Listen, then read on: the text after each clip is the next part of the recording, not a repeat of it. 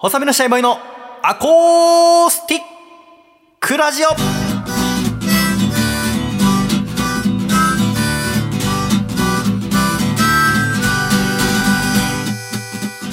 シャイ皆様ご無沙汰しております。細身のシャイボーイ佐藤孝義です。細身のシャイボーイのアコースティックラジオ。この番組は人とオンの靴が被るようになってきました。細身のシャイボーイと駐輪場のお金を誰かが間違えて払ってくれていることがあります。笠倉のたまにあるよねこんなことラジオですよろしくお願いしますよろしくお願いします。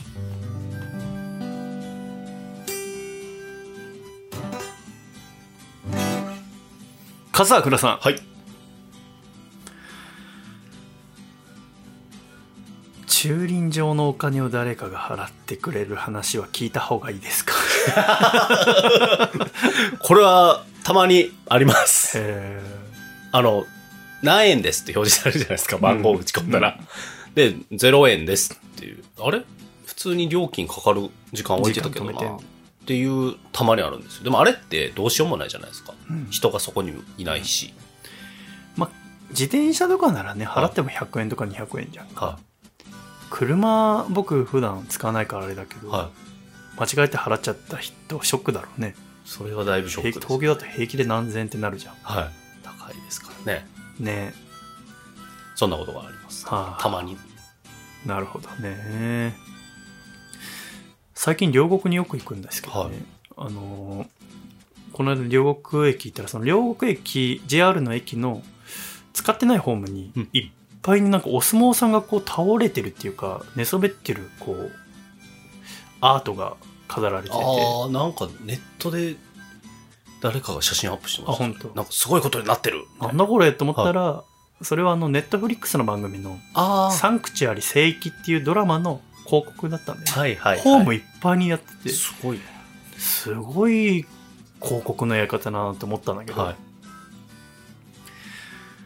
これがすごいだからそれで気になって僕も見てみたんだよねだから最近両国よく行ってるし、うん相撲もだから両国国技館がもう歩いてすぐそこだから家からだはい。から5月場所も始まるし見てみようかなと思ってサンクチュアリ見たんだけどえままだ見てない？見ましたぜ。あ見たんだ？へえはい。どうだった？面白かったですよ。まあ君はそう言うだろうな僕は面白かったですよ。ねはい。よかったなね流行ってるもんね すぐ。でもあの何がすごいってやっぱその相撲ものの言ったらスポコンのドラマなんだけどさ、はい。原作とか特になくてさ、うん。もうオリジナルの脚本、でネットフリックスオリジナルのドラマです、はい。僕ドラマって1年ぐらい何も見てなかったと思うんだけど、久しぶりに見てもやっぱやっぱドラマって面白いんだって思わせてくれるような。うん。その相撲のドラマってさやっぱ替えが利かないのがさ、は例えばなんか将棋のドラマだったらい。さ、はなんかこうすごい、えーまだまだ弱かった主人公がさ、い。うんうんうん。バーって画面変わってはい。3年後みたいな感じでさ、最強の騎士になったって言っても、まあ別に見た目とか変えればできるけどさ、うんうんうん相撲ってほぼ回しだけだからさい。着てるもの、もう体で強くなったかなってないかがもう見えちゃうじゃんか、はでもさサンクチュアリ聖域の俳優さんたちはそれをやってるんだよね。要はその、うん約最初1年間かけて筋トレして、はい。その後2年間かけてドラマ撮ってて、はい。その間も要は筋トレをする期間とかもあったりとかさ、うん。要はだから強くなっていく過程がもう体を見てどんどん変わるっていうさ、うん。ここまでやるんだと思うん。ってでその主演の一ノ瀬渡さんとか今回初めての本格的な主演の作品でっつってうんオーディションで選ばれたってことだったんだけど、はい。やっぱ筋トレがとあまりに辛くてつって、うん撮影終わった後に筋トレの時間があってとかさでもそれも含めてだから役作り一生懸命やって今回この相撲のドラマできてんだけどさ、うんあんだけ相撲のことずっとやってんのにはい。あれ日本相撲協会は一切協力してないんだよねあ、そうなんですか？日本相撲協だから日本相撲協会のホームページとか見ても全然応援してないよああ。なるほど。だからこそはい。谷町の問題とか八百長の問題とか、そういうことを全部描けるわけだよね、はい。好き放題ね、うんで日本のテレビ局のドラマだとその相撲協会に忖度しちゃったりとか、はいはい。その相撲のスポンサーがテレビと被ってるとこもたくさんあるから、はい。だけど出資がネットフリックスだから、うん。あそこまで過激なっていうかね普通じゃ描けないことまで描けたんだっていうのをインタビューで描か、あの話されてたけど、これがさ、はいはいはい。このドラマが5月4日配信になったのよ。はいはいはい。で、私がスタッフとして携わらせていただいた、愛の里がの配信が5月2日からだった。はいはい。だから要は、同時期にネットフリックスでそうですね。配信スタートして、はいで、今日の時点で、ネットフリックスって今トップ10っていうのが出るけど、は日本のテレビトップ10が、はい1位が韓国ドラマなんだ。はい。まあ、これはまあ一定数の固定ファンがいるから、はい。いいとして、2位がサンクチュアリ。はい。で、3位が愛の里なの。でもその愛の里のスタッフさんたちもまずトップ3に入るのを目標にしてたからはい。すごい喜んでたのもあるんだけど、はいやっぱねあのこのせサンクチュアリ聖域がずーっとこの前つっかいになっちゃってなかなかこのうん。ゴロンってできないんだよね、はい。強いなっていうそうですね。今だからあの35歳以上のこのシニアの恋愛番組と、はい。うん10代の主人公のガチンコスポコンドラマが戦ってるところ、はい。で、今ちょっと愛の里が押さおお押し出しをされてるところなんだけど、でもまあどっちも今ね、たくさんの方に愛の里を見ていただけて、感想もいただけてすごい嬉しいんだけど、はい。愛の里見た、は見てなくて、おい、何やってんだお前って言われるから、えー見ようと思ってまっす。て言われるから、何先回りしてくれて。見ようと思います。頼む。よ。はい。なんかでも本当にその、その、ネットフリックスの番組作る方に入ったの初めてだから知らなかったんだけど、今そのシーズン2が作られるかどうかってやっぱその、どんだけ見られたかっていうのと、はい。グッドボタンが押されてるか押されてないかとか、うんうんうんあとそのランキングに入ったか入ってないかとかは随分変わるんだって。はい。だから、多分サンクチュアリは多分あるだろうね。そうですね。ねまあ、あの内容的にもね、ね描けそうですしね。ね全然ね。いや、愛の里でもすごく、あの、評判を聞きますよ。その、あの、有名な人も、なんか結構見てる。あそう指原さんとか、キえーャリー、キャリーさんとかが、っていうのがなんか、この間、それこそだからネットフリックスの関連の仕事もしてるんで、いい評判がすごい入ってきますね。あの、数字も伸びてきて、みたいな。すごい、なんか、ねえ、やっぱ、恋愛番組に関してはやっぱ分かんないじゃないですか。うん見てくれる人がどのような反応を示してくださるのか。はこっちとしてはそのね、システムと場を提供するしかまず最初できないわけですよね、作る人はね。い。はい。私はその、なんか、制作に関わったわけじゃなくて、その、古民家、その住民ラブビレッジ愛の里っていう場所にはい。男女、まあ、8人から10人ぐらいが来る前に、その場所を整備しただけだから、はい。丘にクローバー植えたりとか植物植えたり、砂利道作ったり、はい。畑作って苗植えたり、で あの本当にす100ごい築150何年かの古民家使ってるから、そのダメになってた水路をは作り直したり、い。はい。僕が一番楽しんでんじゃないかってぐらいその本当美術さんと大道具さんとかをやってるような感じですもんね。家の中は触ってないんで家の中は住民の人たちが入ってから、はその番組としてやっていく。じゃあ畑とかその周り すごいですね。最低限のところが大変そう。いやもうねそれはもうネットフリックスとして絵にできないところなんで、もうは本当に大量のドブとかをいひたすらこう掘り直して水路を復活させたりとか、すごいな。すごかったよ。もうこれす面白いし要はあの愛の里はもともと相乗りを作ってたスタッフさんたちが作ってる番組だから、相乗り自体がもう20年以上前に始まった番組でしょ、だからスタッフさんたちがだからもう高齢化してってるわけだよね、はいはいはい。だってトップの西山さんってそのはい作ってるね、その監督はもうだって今67歳だよ。いやで67歳で番組作って、うん。もうすぐ68歳になるわけだけどもうさすがに重いもんとかその下の部下たちも持ってってたりできないでしょ、ははってことで手軽なマッチョということで私が手軽なマッチョ。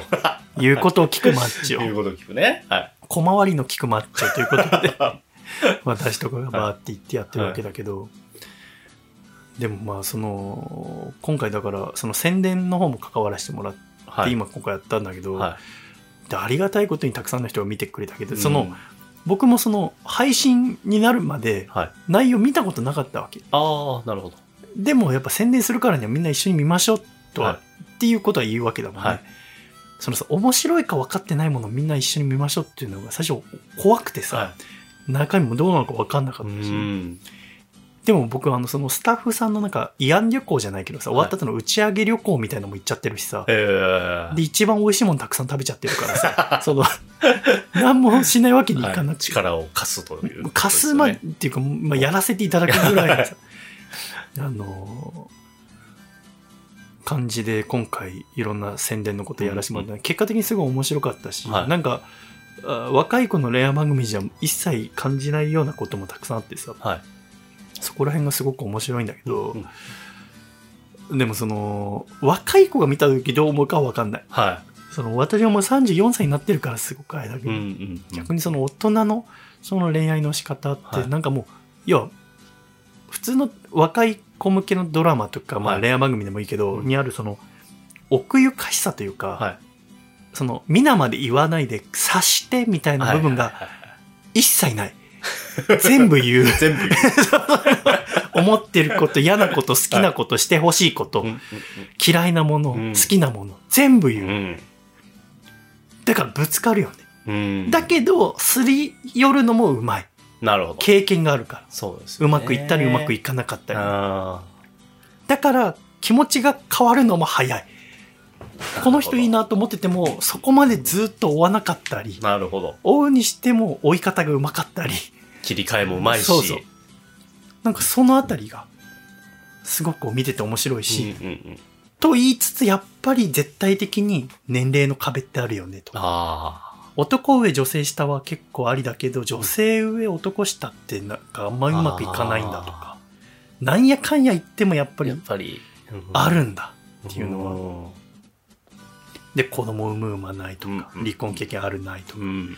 子供が今いるいないとか、はいはいはいはい。若い子の恋愛番組ではない。要素っていうのがすごい詰まってるなっていうのがこの愛の里を見てて私はすごく思ったんだけど、その最初ウォッチパーティーっていうのがあってはい。要はそのみんなでその見ながらつぶやいて楽しもうよみたいのをやったの、企画しがあったのよね、はい。ネットフリックスの。でそれ私も参加させてもらったんだけどでそれ終わってしばらくしたらその西山さんっていう方が連絡来てなんかたくさんつぶやいてくれてありがとうみたいな、うんうん。うん宣伝してくれてありがとう。ってはい。い、や全然構いませんって話してたらやっぱ実際にみんなで見るのって楽しいみたいな話になって、はい。いや楽しかったですっつったらじゃあぜひなんかうちにみんなで集まってみようよみたいな。西山さん家にかっつって、はいはでこの間その過去相乗り一緒に行った子とか集めてうん。十何人か見たんだよね、うん。その西山さん家で集まって西山さん自体が20年前ぐらいに相乗り作って、はいでそこからあフジテレビ出て共同テレビ行って、うんで今自分で制作会社作ってってやってる人だけど、でもその67歳になの人が作る恋愛番組ってすごいと思いませんか？だって、い。うん。その西山さんの家がもう大豪邸なの、はいはいはい。どことは言わないんだけど高級住宅地にあるうんうん。で綺麗な奥さんと可愛い子供がいてさ、うんで可愛い犬もいてさは働かなくてもいいわけだよいはいはいはい。だけどもずーっとそのあのどうやったら番組が良くなるかってことを考えてるし、うん。その見てる時にそのあのね なんか一人のしその番組の中で出演者の人がたまたまその四つ葉のクローバーを見っけたのはいはいで。その時に「あ四つ葉のクローバーめっけ!」って言ったのはい。でそしたら僕とかあとモデルのアスカちゃんって一緒に見てた子が「はいめっけ!」って言って笑ったんだはいはい。そしたら西山さんが「え今なんでシャイ笑ったの?」って言うから「おいややっぱあのメッケってはちょっとジブリ感ありますよね」っていうかなんかそい。のちょっと年感じちゃいますねってはい言ったら、はそのメッケって言ったとこはそのテロップ出してなかったわけい。はい。いや、それ見てて西山さんが、ああ、ここテロップ出してたらもっと面白くなったんだな、ってはいはいはい。はい。言ってるの聞いて、あ、今もなんかフィードバックとして生かそうとしてんだと思って楽しく見てるんじゃなかったんだと思って、はいはいはい。あここまでの情熱を持ってやっぱ作るんだなと思って、うんうんしかもその宣伝してほしいとわざわざ頼むのも今シーズン2作りたいからでした、うんうん。68歳でもやる気なんだと思って、うんって思った時にやっぱりそのもうだってその隠居してもいいわけだからね全然そうですよね。なのにやっぱりその、この日常の持ちっぱ、みんなで久しぶりに会ってご飯食べてる時ですら 仕事をしてるっていう。うんやっぱその何かを作るっていうバイタリティに溢れてるってすごいことだなと思って、確かに。そうはなりたくないじゃないですかそのおもうもういいやって感じでその もういや。ただ続けてるだけみたいのは嫌でし、じゃないんだやっぱもっと面白くもっと面白くっていうた,、めになんかちょっとの気づきとかにも敏感でうん。あると多分いいんだろうなっていうのは見てて学んだんだけどねそうですね。けどもうラジオやめようかと思ってねラジオやめようかと思って。犬王のせいでえ？え？犬王がさ犬、犬を。犬を。犬を犬の尻尾と書いて犬王がさ犬を。はい。この間ねはい。あの結婚式に行ってきたんですけど、はいはいはい。田口くんっていう子のね小内くん。はい。田口くんは私のこ大学の2つ年下の後輩なんだけど、はい。大学の音楽部ってまあ軽音部みたいな部活の2つ下の後輩で、ずーっとその私のおケアをしてくれずっと一緒にいてくれて、はいはいはでずっと一緒にいてくれたのがその田口と犬尾ってやつなの。犬を。そう、はで田口と犬は2人ともあの痩せててガリガリでうんうん。ね、でその2人のガリガリが私という1人のガリガリを支えてくれてたの。ほ で3人で仲良くいつも行って一緒に過ごしたりしてたんだけど、はいで田口はドラムで犬はギターで、うん犬はギター上手かったけど田口はドラム下手でうほう。でもうんよくドラム叩いてくれてうん。だから僕が一番最初作った「ラジオ」って曲だこの曲、ん番組のエンディングとかもドラム叩いてるの田口なんだけど、はいはい。その田口が結婚するってなって、うんこの間東京大神宮っていう神社でうんうん。あの親善式はい。の結婚式を挙げたんだけどいいとこで。はい。親善式の結婚式って僕初めてでさはい。でもさ親善式の結婚式が一番最初に日本で行われたのって1900年なんだってだから今から約100年前ぐらいってことだよね。あんまり歴史長くないよねそうね。思うとね思ったより。それまで結婚式って普通に家庭で行うものだったからわざわざ神社とかでやるもんじゃなかったのあそれが皇室の方の結婚を神様の前でやったのをききっかけにちょうどこのタイミングで神社でやるようになったりとかしたらしいんだけど結婚式ってだからまだまだこう歴史の長い文化ってもんじゃないってことだよね、うんうん特にね教会式だはい。とかのやつなんてよりそうなわけじゃん日本だとね、うんだって今思うとさやっぱバージンロードとかちょっと気持ち悪いじゃんはいはいはいはい。あの海外だとウェディングロードとかウェディングアイルとか言うわけだけど、はいはい。バージンってだって処女って意味でしょ、うんうんうん。やっぱこれやっぱ和製英語なんだってああ。やっぱ海外の人聞いたらドン引くんじゃない？何それ。何をそういう場でそんな。でもさ今でも言うよね。言います言います。言うよね、うん。あれなんで？なんでなんでしょうね。だから少女だから赤ってこと？どういうことなんですか、考ね、えらんないよね。なんで今でもあんなそんなゾッとしますよね どういう意図で？そうだよね。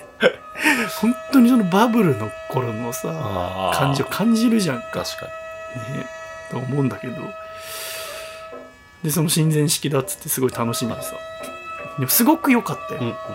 あの実際巫女さんが舞踊ったり。あと雅楽の生演奏ああ、でそれで終わってでそのでそこの 結婚式のまあなんあれ挙式っていうのか親善式でも、の前になんか待合室で待ってたら,、そう。うん。僕呼ばれたけど同級生とかは多分いないだろうなと思ってたし知り合いいんのかなと思ってその場に着いて席次表見たら、はい。あ犬尾がいると。思って。犬尾もそうだしその同じ音楽部だったあ同級生があと4人ぐらいいて、うんうん。で僕がその後輩たちの席に一人でこう入るところだった、で伊野尾がその後来たから「あ伊野尾」っつって「伊野尾今福岡にいるから、は久しぶり」っつって「元気?」って話した。ら「あ元気で佐藤さんご無沙汰します」って言ってあとこそっと「野菜さんおめでとうございます。お。え？っと思ってあこいつラジオ聞いてんだ。もうラジオやめようと思っていやいやいやいやいや。いいでしょ、そ聞かれてんだ。でさはい。でその後なんかみんなで和気あいあいと話話話してたらさあの伊能が7月に結婚式あげるってこと分かってさあそうだったんだっつっておめでとうっつって。あそしたら伊能があでもあのう今回あの本当に簡単な身内だけの式でであの本当に呼ぶのもこの田口だとか手塚とかの本当身内だけで今回佐藤さんはあのあれやったんですけどって言ってなんでこいつこんなに慌ててんだろうなと思ったらあ笠倉の結婚式の件を知ってるから。笠倉君が結婚式私を呼ばずにラジオが数回つまんなくなったからバタバタしてそれをだから聞いてるからちゃ知んと聞いたってるから上での、そうそう仲良かった後輩が呼んでくれなかったっつって私が荒れるのを抑えるために。あらかじめ、あらかじめというか また犬が慌てた。慌てて、なんでこいつこんな慌ててんだろうなと思ったらそういうことあか。そうか笠倉君の。聞いてるからか。聞いてるから。もうめんどくさい。ラジオやめようかなめっちゃ聞いてる人のリアクションですね。のそれはもう家帰ってから気づいたんだけど、なんであの時あんな犬を弱ってたんだろう。ああ、そう、そう。笠倉君の知ってるからなって思ってさ。でもさ、そこから、あの、披露宴会場に移ってさ、はで、最終的に言うとその、涙が止まんなくなっちゃってさ、え？途中からなんかさ、はいその、あの田口が、はいはいはすごく素敵な奥様でさ、いはい。でその、まあ、人数もすごい大きい結婚式うんでさ、うん。でいろいろ喋ってんだけどなんかその田口ってすごいハンサムでさ、うんうん性格も良くてさ、はい。でもその大学時代もずっと彼女いなかった。りうん。で僕その後大学院行って田口2つ下だからだからちょうど同じタイミングで大学出ることなんだけどなんかそのだからその僕が大学院に行ってる間も田口はいろいろ世話してくれて、うん。田口がこんなにまあ別に今期が遅れたっていうか、まあ、田口も32歳ぐらいだね、はで結婚したのまあコロナ禍のまあ1年前ぐらいだけど30歳まで結婚できなかったのは多分、多分僕のせいなんだよね。え？やっぱそのい。はいはいはい。だってモテてる先輩とかが近くにいたらさ、はい。合コン開いたりとかあさあ、まあね。きっかいろん。な席とあったわけじゃん。か、はい。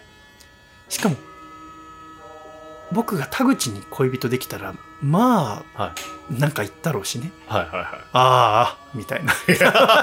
めんどくさ。多分めんどくそのめんどくさいぐらいなら、もう一緒に野球見に行ってればいいやあってか思ってたど。のが積み重なっうん。てこんな遅らさせてしまったのかみたいな。とかいろいろ考えて。でもその結果こんな素晴らしいパートナーにも出会えたのかとかさ思ったらもう途中から涙止まらなくなっちゃって、もうなんかあの親族の人とかドン引いててさなんでこの人どどうした？あのもうどうしたとも言わずに あのほぼ自己紹介もしてないし多分僕がどういう関係かも聞いてないのに、はい。本当に正人がお世話になりましてってその涙から推測して相当なし真空をあの共にした人なんだろうなみたいな。察してくれたわけですね。ただ楽しく過ごしてただけなのに。うん式終わって家帰った後あの田口からあの親族の誰よりも泣いてくれてありがとうございました また野球行きましょうって書いてあった伊能からはあの結婚式を呼ばなかったのはあの身内だけのあれだけだったんでおまだ言うのかお前。絶対に怒られたくないでしょうね。お前って。あとあのつまんないの聞きたくないんだ それで1ヶ月持たせられてもっていう。あいつならやりかねんなつって。目の前にいなくても犬ってのがいてさつって。犬のおっぽって書くんだけどさ。尾道であげるらしいあの結婚式に呼ばなかったんだ。よ言わないよと思って。それをこうね、リスナーだから聞くのも嫌ですしね。うん。その嫌です。そう、ラジオでし怒りを知るっていう。ねえどんだけの人に迷惑をかけて生きてんだろう。いやいやそん嫌になっちゃって俺も一人で。そんなんで、そんな。ということで今週も最後までお聴きくださり誠にありがとうございました。また来週笑顔でお会いしましょう。では行くぞ。123シャイ。さよなら